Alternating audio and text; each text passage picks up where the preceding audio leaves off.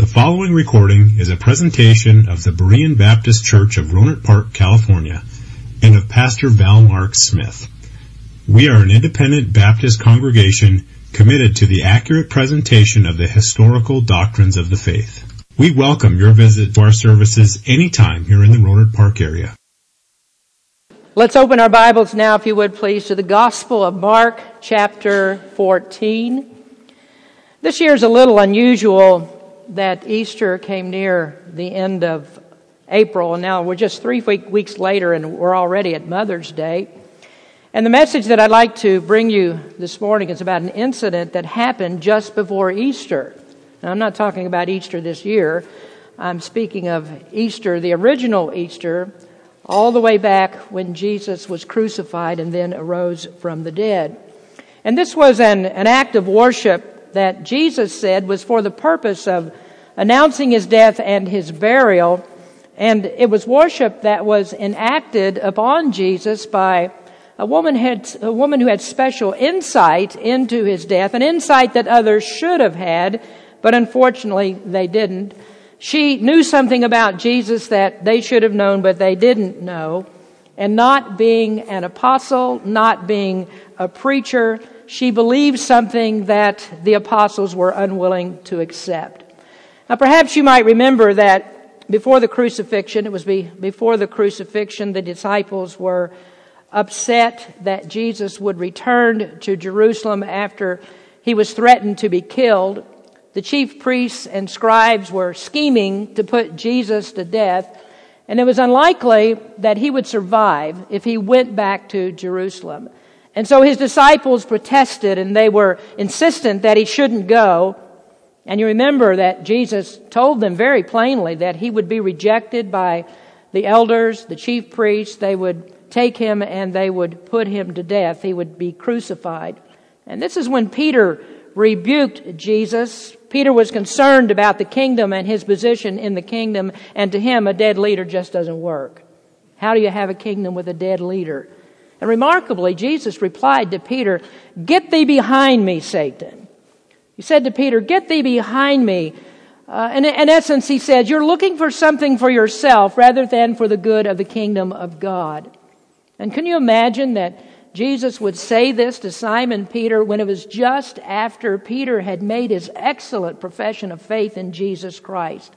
It was an astounding assertion that Jesus would refer to Satan as Peter. And it surely proves this one point, I think, that Satan would have gladly prevented Jesus from going to the cross if he could.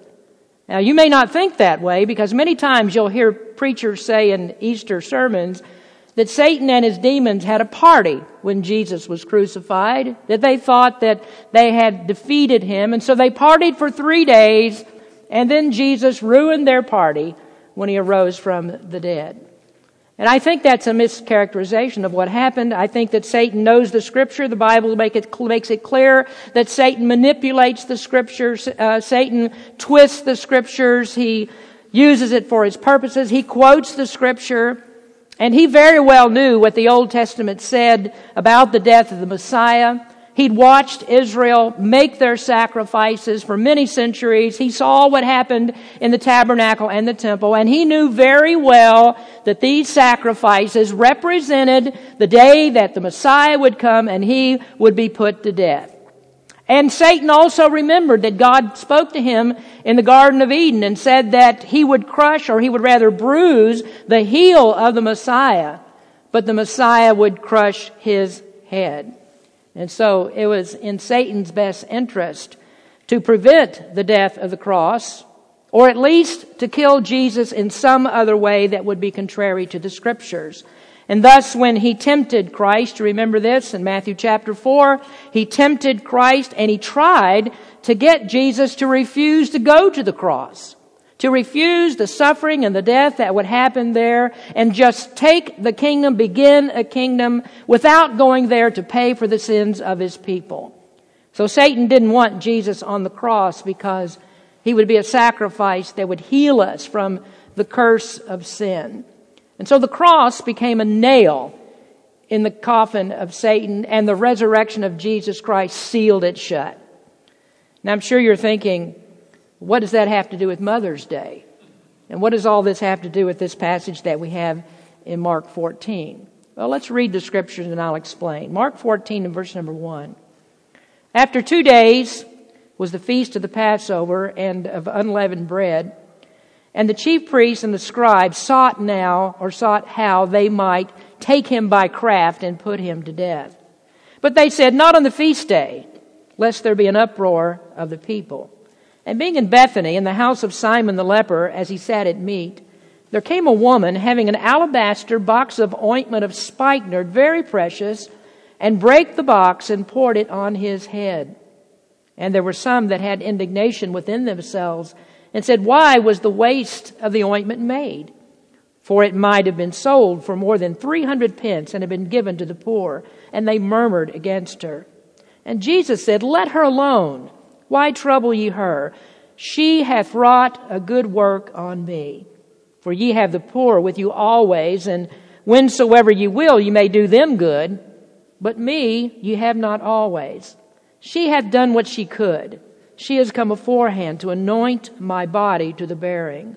Verily I say unto you, wheresoever this gospel shall be preached throughout the whole world, this also that she hath done shall be spoken of for a memorial of her. Again, you may ask, what does this have to do with Mother's Day? Now, although the passage mentions a woman, there's nothing here that says that she was a mother. And although it does speak of a of an amazing act of faith, there's nothing here that implies that we should have a commemorative day for mothers. And I admit that's true. As we look at this, I admit that it's true. And the connection that I want to make with this passage today celebrates no one but Jesus Christ. Now, Mother's Day comes on Sunday each year, but there isn't a reason that we would be in church today except for Christ. Not because of mothers and what mothers do. We do want to honor mothers. And there might even, I don't know, there might be someone here that you're here because of your mother. But it's best for you to remember this that your mother is here because of Jesus Christ. She is here because of the worship of Christ. Now, the connection, though, that I would like to make with this text is the value of a godly woman in the service of Christ. Now, in the first century, uh, the culture devalued women in every context, especially in religion. And it was Christ and the church that said, no, we, we are not to make distinctions between uh, the worth of people based upon their sex. And you'll notice that I didn't say sexual orientation because the Bible knows no such language as that. But the Bible does teach that there is a difference between men and women, and we take different roles in the church. And the roles that we take are complementary. They're not adversarial. Both are equally valuable when we serve Christ in those places where He wants us to serve. In this text, I think it's remarkable that a woman had insight into Jesus' death that Peter and the other apostles didn't have. And we ask the question, did, did, did God have a purpose in this? Is, this? is this an accidental thing? Well, I don't think that God does anything by accident. God knows all his works from the beginning of, of the world, from the creation. And so he fully intended that this would happen. He makes his plans in eternity, and he planned for this woman to teach his disciples something about his death. Now, before we go on, we need to identify the woman. There aren't any names that are used in this text. Well, there is one name, and that is this gathering is in the house of Simon the leper. Now, that, that name is another great clue because that can, that can send us to other places of Scripture where we can see other accounts of the same thing and find out who this woman was.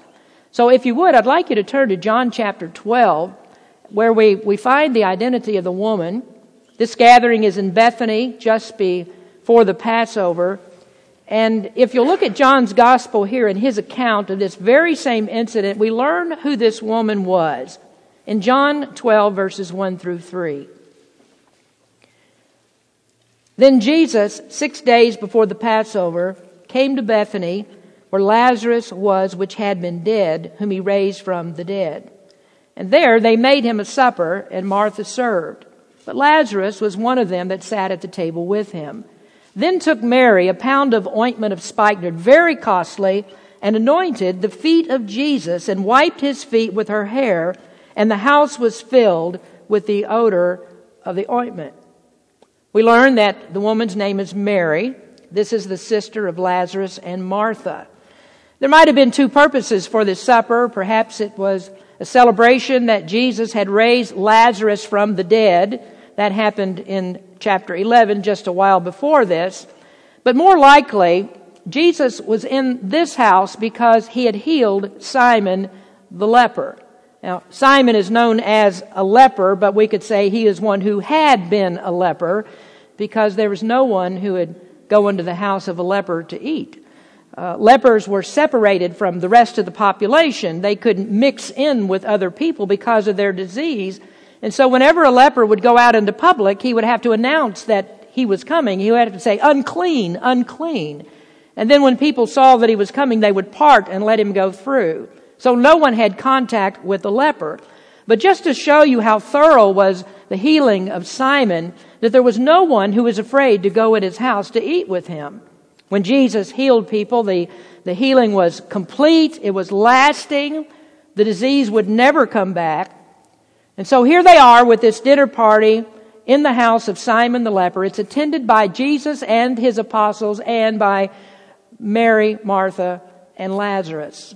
And it was during this dinner party that Mary made an un- uncommon act of love and devotion upon Jesus. It was a prophetic act. It was prophetic worship as the object of her worship was the death of Jesus Christ that would happen in just a few days. Now, as we look at this, I, I would like to comment on the appreciation that I have for women in our church. I, I've seen many acts of loving worship I've seen many people who act much like Mary did. I've experienced these, these acts of worship and love and compassion in these many months of my wife's illness. And did you know that when you are kind to another brother and sister in Christ, that your actions are also worship of Jesus Christ? Jesus said this in Matthew 25. He said, when you do these things for your brethren, it's like you've done it to him. And so whenever we, we act like the Savior, we demonstrate that, that what He did was worthy to imitate. We, we show that what He taught was right, that He acted towards others the way that God acts towards those that He loves. And so when we imitate God, that's one of the highest acts of worship that we can do. And why would that be true? Well, it, it is because if we do differently, then we say that what Jesus did was worthless. He's not worth imitating. We need not act as Jesus did because that has no value. Charles Colton, who was both a, a preacher and a rogue, in fact, once said, Imitation is the sincerest form of flattery. And he was right. In other words, when you act like another person, you're giving that person a compliment. And so I think the Bible is telling us that when we act like Christ, when we, when we imitate Christ, we're, we're giving him a compliment. We're worshiping him. Paul said, be ye followers of me. He used the word mimetes, and it's a word that means imitators. Be imitators of me as I am an imitator of Christ. Jesus said to follow him, and following implies doing what he did. And it must, because obviously we can't follow Jesus physically. Jesus is not here to follow him physically, and so following must be a spiritual act. It's a spiritual, it is spiritual activity to do what Jesus did, and so we worship by imitating him. And I'm very thankful for this, that we have uh, ladies in our church that follow Christ, that kindness and compassion and willingness to help others, to help us, and then to carry on the work of the church. That, folks, in fact, is worship of the Savior. Let me also say that after 17 years of service in Berean, I've learned more and more that worship is more the attitude of the heart. Worship must be an attitude of the heart. I was raised in a church that put more emphasis on outward appearances. Devotion to Christ and godliness was measured mostly by hemlines and necklines. And some of you might have even attended Christian schools where girls were asked to kneel to measure their skirts to make sure that they touched the ground. And emphasis was put too much on the outward appearance when very little was ever said about the attitude of the heart. And so I was raised to believe that a woman couldn't possibly be a godly woman if she didn't wear anything but a dress. That a woman in pants, that can't be a godly person. And so our church turned out to be full of many, many judgmental people who said, unless you act this way, unless you fit into this mold, then you can't be a good Christian. And I'll tell you that I haven't abandoned dress issues altogether because the Bible very clearly says that both men and women are to dress modestly. But I've learned more to appreciate the heart because that's the essential matter. And it's not intended that those who keep a set of rules should look down on those that they think are beneath them because they don't live up to their standard. So the measure of godliness is the attitude of the heart, and that makes a judgmental person with a, with their dress down to the floor if it goes there, or even laced up to the neck, not a very godly person at all if they wear their clothes as a badge of their godliness. All of that's extra information. That's not going to be on the test afterwards. So let's, let's look at this. Take a few minutes to look in this passage and glean a few thoughts from this beautiful act of worship. And I'm happy that we can revisit this subject again today. We, we looked at the parallel passage in Matthew when we finished up that series a few years ago. And it's good to come back here again to see this great act of worship on Mother's Day. Mary worshiped Jesus. And at the outset, that, that says very, something very important. She didn't have the benefit of knowing all that we know. Mary could not pick up a Bible and read about the crucifixion and understand it as an historical fact.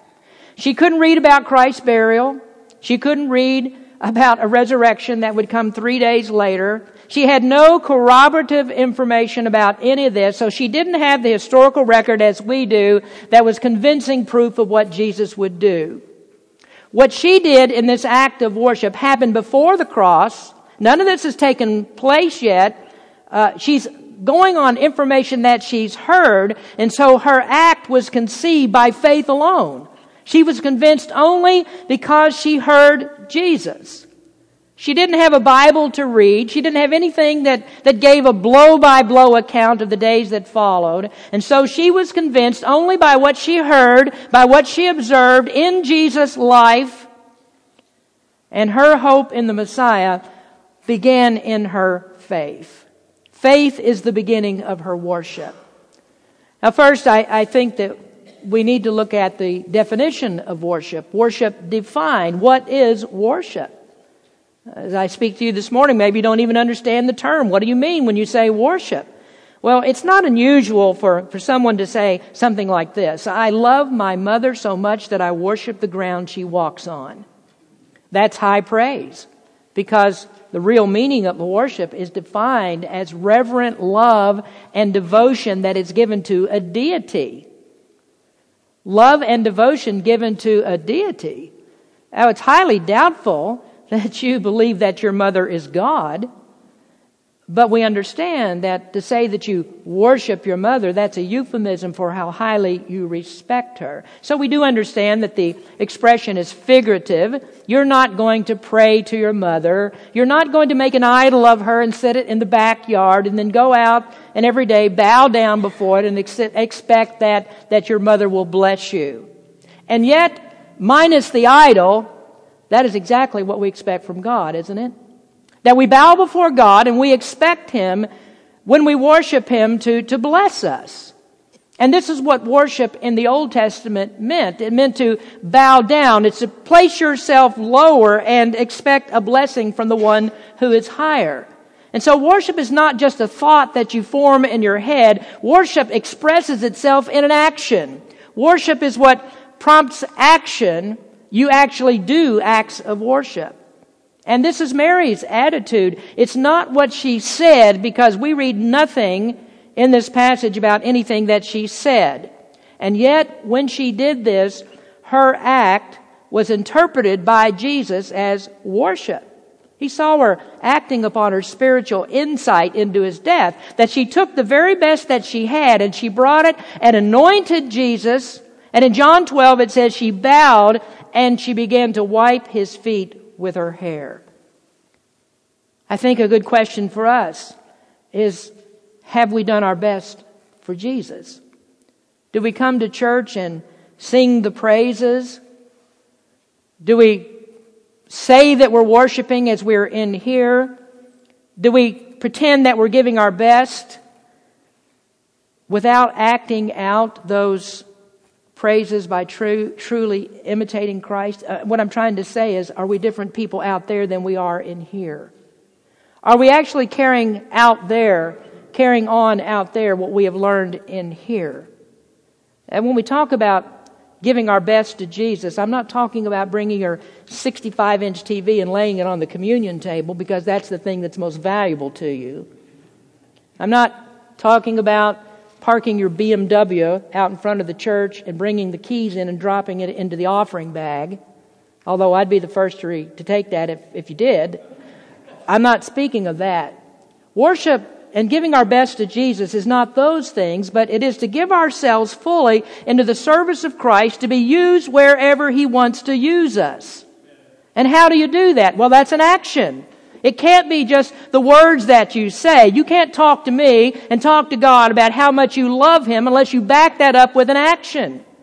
And so, to worship Christ, really, is to leave this building with the determination to put into practice the very things that you learn from God's Word as you sit here and listen to these sermons and sing the praises to His name.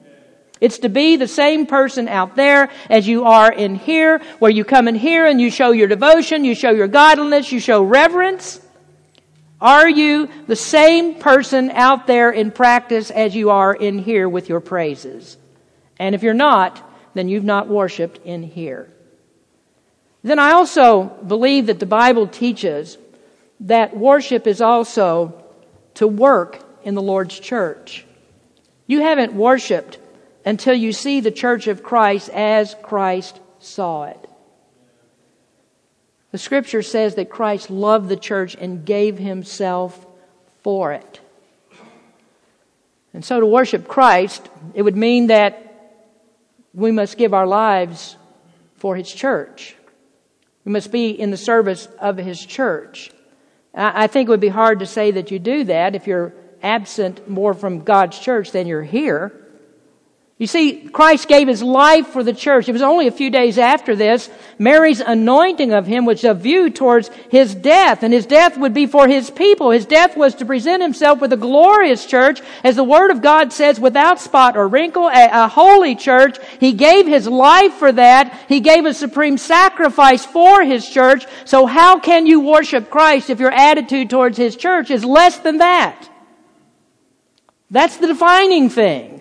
What do you think about the Lord's church? How do you give yourself in service to God by His church? Because that's what He left on earth to serve Him. And I praise God for our women who do much of the work here because they love Christ. They love His people, which they show by making the church their life. And to be absent from the church, to be absent from work and worship, that is grief because they are apart from God's people. In my wife's illness, she's been kept from church on many Sundays, and I'm glad that she would be, was able to be here today. But much of her grief is over this very thing. It's over the loss of fellowship. And she grieves because she can't be here involved in the work. She can't go into the office. She grieves because church work has been her life. From the time that we were married 45 years ago, her work was to work in the nursery. Her work was in the Sunday school. Her work was in children's services. She worked on bus routes. She worked in Bible school. It was always fulfilling worship in work. And imagine what that's like when you can't do it any longer. When that's been your life, when that's what you've given your life to, and you can't do it any longer. And, and, of course we understand this, that there comes a time in all of our lives when, when we just can't do it any longer and we must step down and just wait on that commendation that we receive from the Lord where He says, well done, thou good and faithful servant. But I would caution some of you that you don't do this, that you do not step down too early. Can you still do it? Can you still work for the Lord? Can you be used in His service? Then you ought to. If you're capable, your worship is to give Christ your very best in serving His church. See, see, worship, worshiping Christ is to follow Him, is to imitate Him. To worship Christ is to believe in His worth. That th- this is what I have to give my life to. It's to believe in His worth. And indeed, the very word worship comes from the old English word worthship. That Christ is worth everything that we do. That's what it means to truly worship Christ. Now, secondly, we see in our text worship demonstrated. And, and I do think this is what we're talking about, aren't we? We're talking about worship demonstrated. Your acts of love and compassion are worship demonstrated. Thinking about mothers, what is a good mother? Many answers to that question. As Christians, I, I believe that we generally agree on, at least on this answer, that the best mothers are those who are concerned about how their children serve Christ. That they're more concerned about their relationship with Christ than they are how much they're involved with the world and being recognized by the world. A good mother wants her children to be cared for. She demonstrates her care for them with her unselfishness. Her children are her desire. And many times a mother will deprive herself of things uh, for her own good, for the good of her children. She may do that in order to clothe her children. And once again, I say that a good mother demonstrates. She demonstrates the hearts of love that she has for her children and for her husband through her actions. And we just read about that in the Proverbs 31 passage, didn't we? Did you see all the activity that's going on in Proverbs chapter 31? All the, all the virtuous woman is involved in and what she's doing until finally the scripture says her children rise up and call her blessed. Her husband trust in her. So a good mother, she wants children to be cared for. You know, you know, there are many things that my parents prevented me from doing when I grew up because they conflicted with church work. My, my parents knew the value of church work. And so they knew the things that would last and the things that benefit me the most are things that led me into a closer relationship with the Lord. I do not stand in this pulpit today by accident. I didn't just happen along here one day. No, I was raised this way. I was raised to be in church, raised to serve the Lord. And so we try to do that with our own children. Make the Lord's service the most important thing that we do. We are not going to forsake the Lord's work. Now, if I could take off here for just a moment and, and, and speak of how Christ acts like a good mother, we could deal with that. It'd be a little bit odd because most of the time um, Jesus is referred to as a brother, or he's referred to as the everlasting Father, as it does in, in Isaiah chapter 9. But Jesus did, in fact, give us an example of motherhood when he compared himself to all things, of all things, to a mother hen. He compared himself to a mother hen who gathers her, her brood under her wings.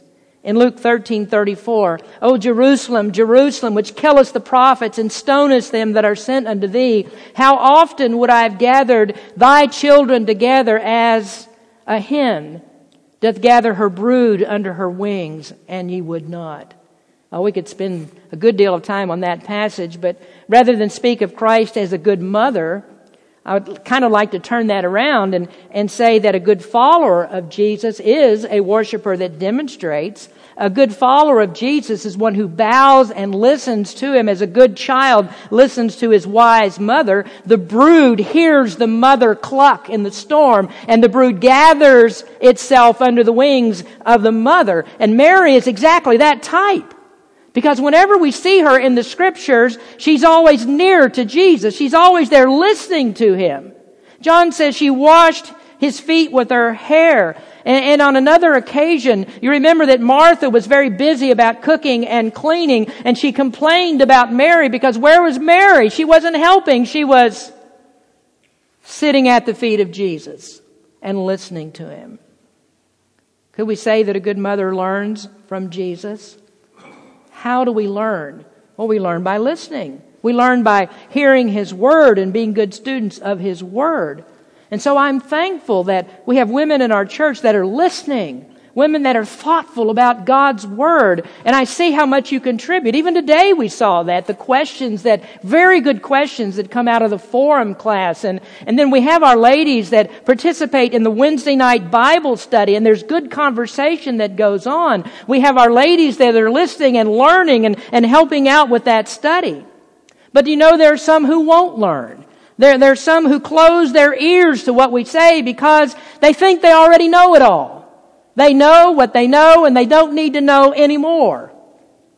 But I'll tell you this much, as long as I've been at this and 17 years of service here in Berean, one thing that I've learned, I don't know it all.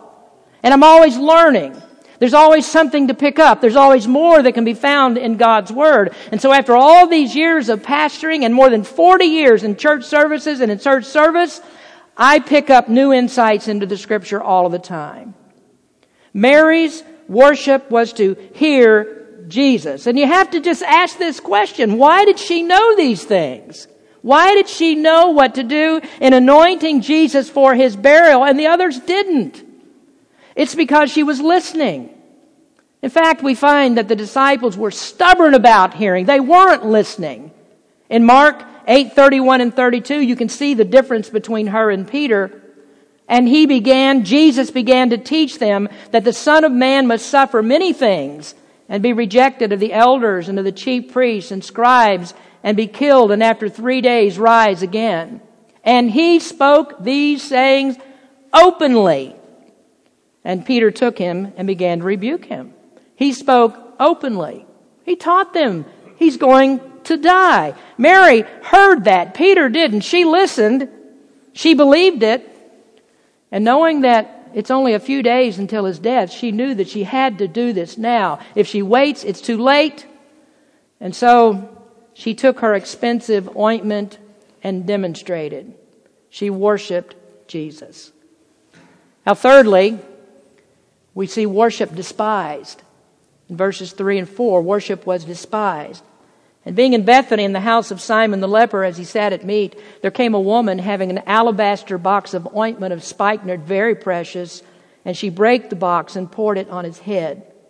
And there were some that had indignation within themselves and said, Why was this waste of the ointment made? Some were indignant about this lavish display, pouring out this ointment on Jesus. They said, That is a waste. You don't need to do that. You don't need to do it. That's a waste. Don't, don't give that to Jesus. And the one who hated it the worst was Judas. Judas was the one who kept the bag. He's the treasurer of this group. Now, very unlike our treasurer, John Bunn, Judas liked to put his hand in the bag. Judas liked to pilfer the bag. So I'm sure that he hoped that this money would be turned over him and he would say, Hey, I'm going out to feed the poor. And as he did, he would take his cut right off the top.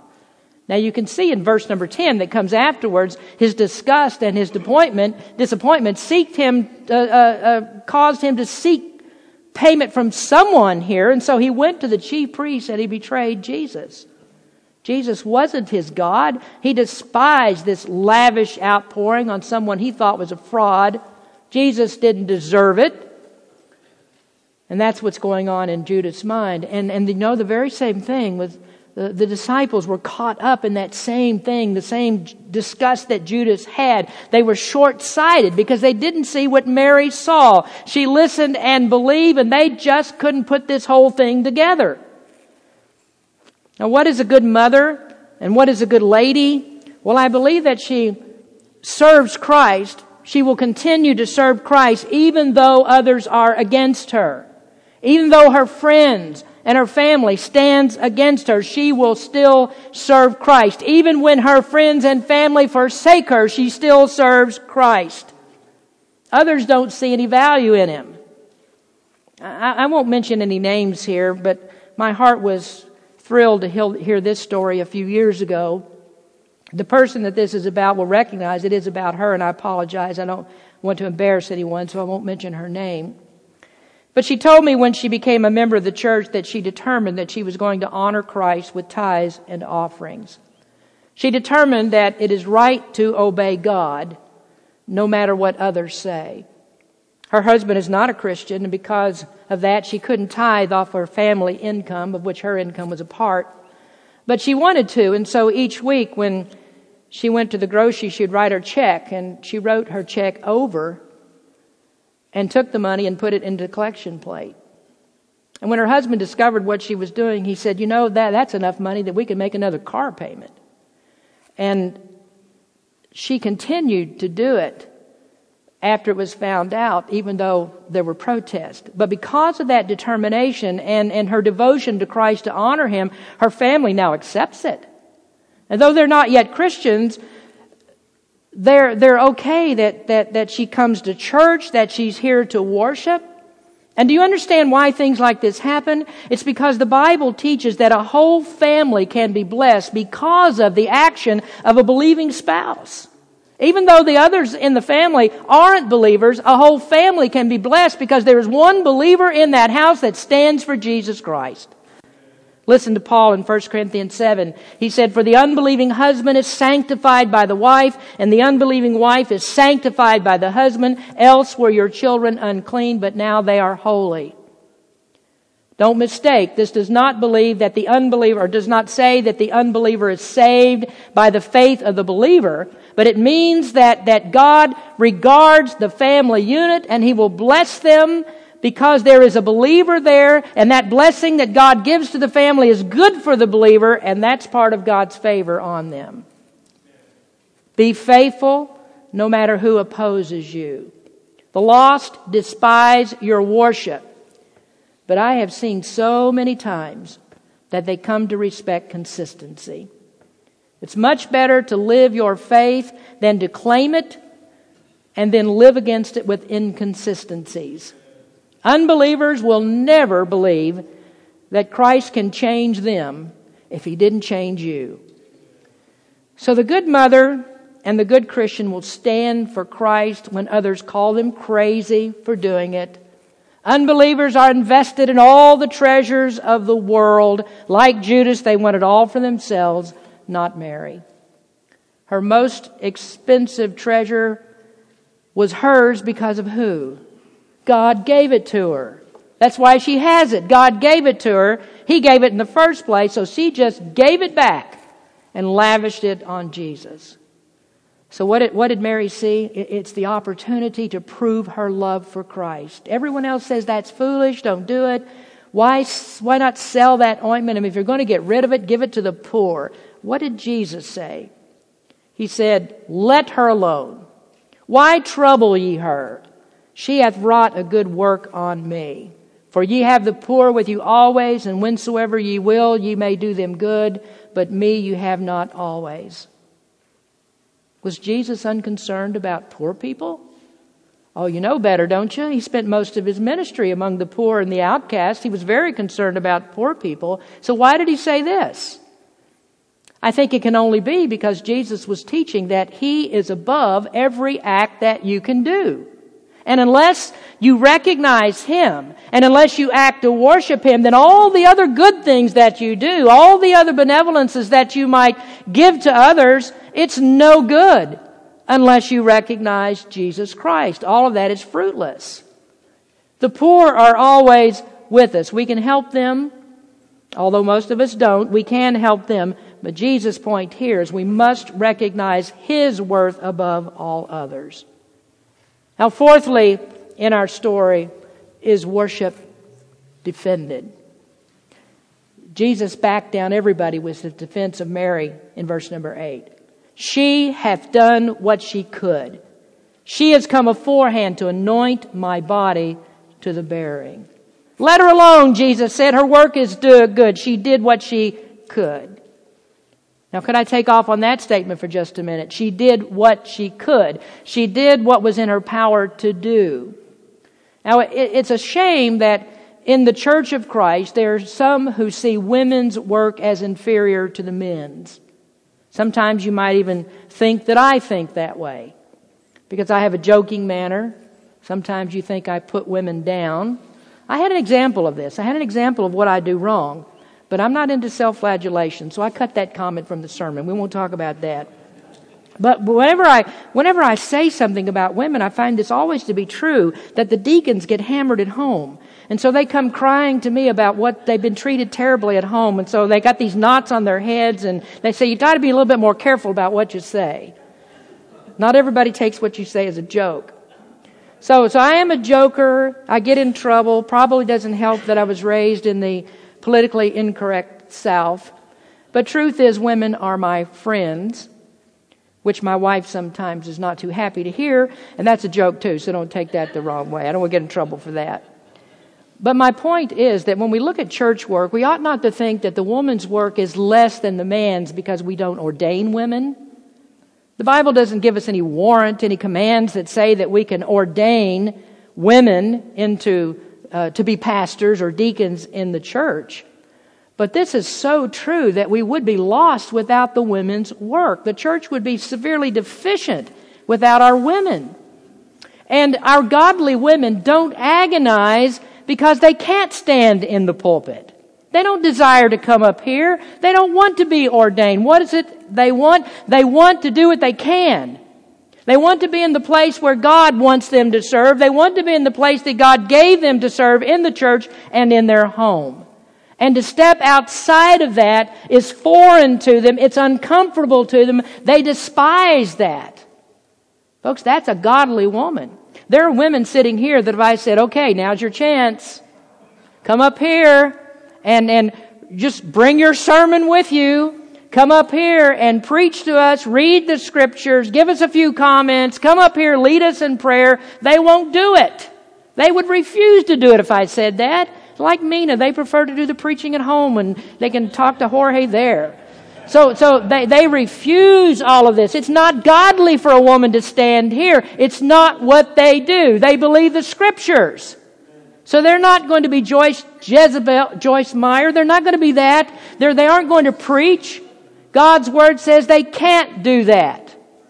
Mary did what she could. She honored Christ in the best way possible within the parameters of God's holy word. Now, she wasn't an apostle, not like these ones who made the mistake of criticizing what she could do. So you're not going to find her preaching at the temple later like Peter and John. That's not what she could do. But did she do her best? And how do we know it was her best? We'll look at verse number nine. Verily I say unto you, wheresoever this gospel shall be preached throughout the whole world, this also that she hath done shall be spoken of for a memorial of her. Isn't that something?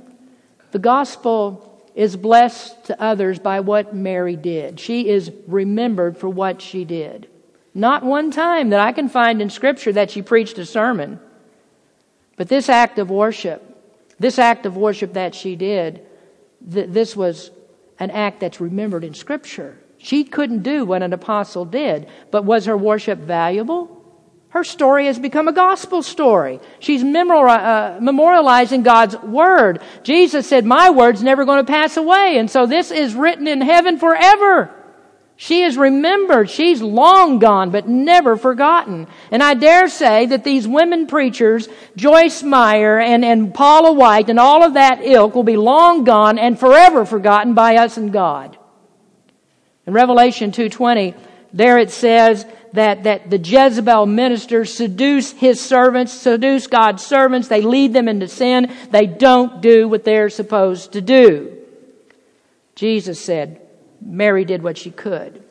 She did what she was supposed to do. And so her act was prophetic and it was a token of Christ's burial. Soon his body would be anointed with burial spices. Soon Joseph of Arimathea would claim his body from the cross, and then he and Nicodemus would, would take it to the tomb and they would begin to anoint his body with burial spices, expensive burial spices. And I would ask you ladies that so carefully take notes in sermons on Sunday afternoons where we're studying types and figures. Do you understand what a type is?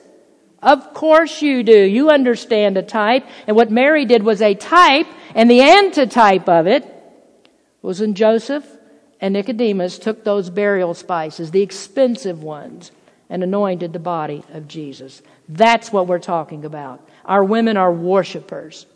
They sit at the feet of Jesus and they learn. Now, might I ask you as we close today, ladies and gentlemen, have you done what you could? Are you doing what you could? Are you serving Christ? Do you honor Christ? Is He first in your life?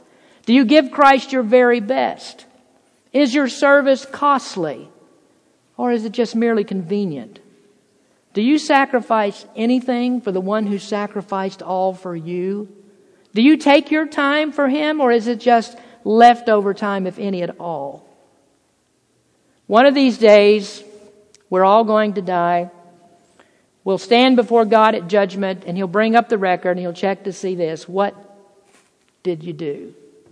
How else is He going to refer to the good and faithful servant unless He checks what they did?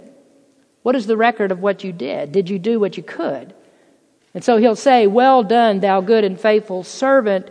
And many will hear those words. Mary will hear those words because she was a godly servant who has a memorial. The question is, will you have your memorial? Is there something that you have done that will come up before God as a memorial of your good works that deserve a reward throughout all of eternity? That's what happens when you worship Jesus. It's act, these are all acts that are remembered by the eternal God. Though another person may never see it, God knows, God sees, and God's always faithful to reward. Godly homes, godly churches are blessed with godly women. They worship Christ because he deserves the very best they can do.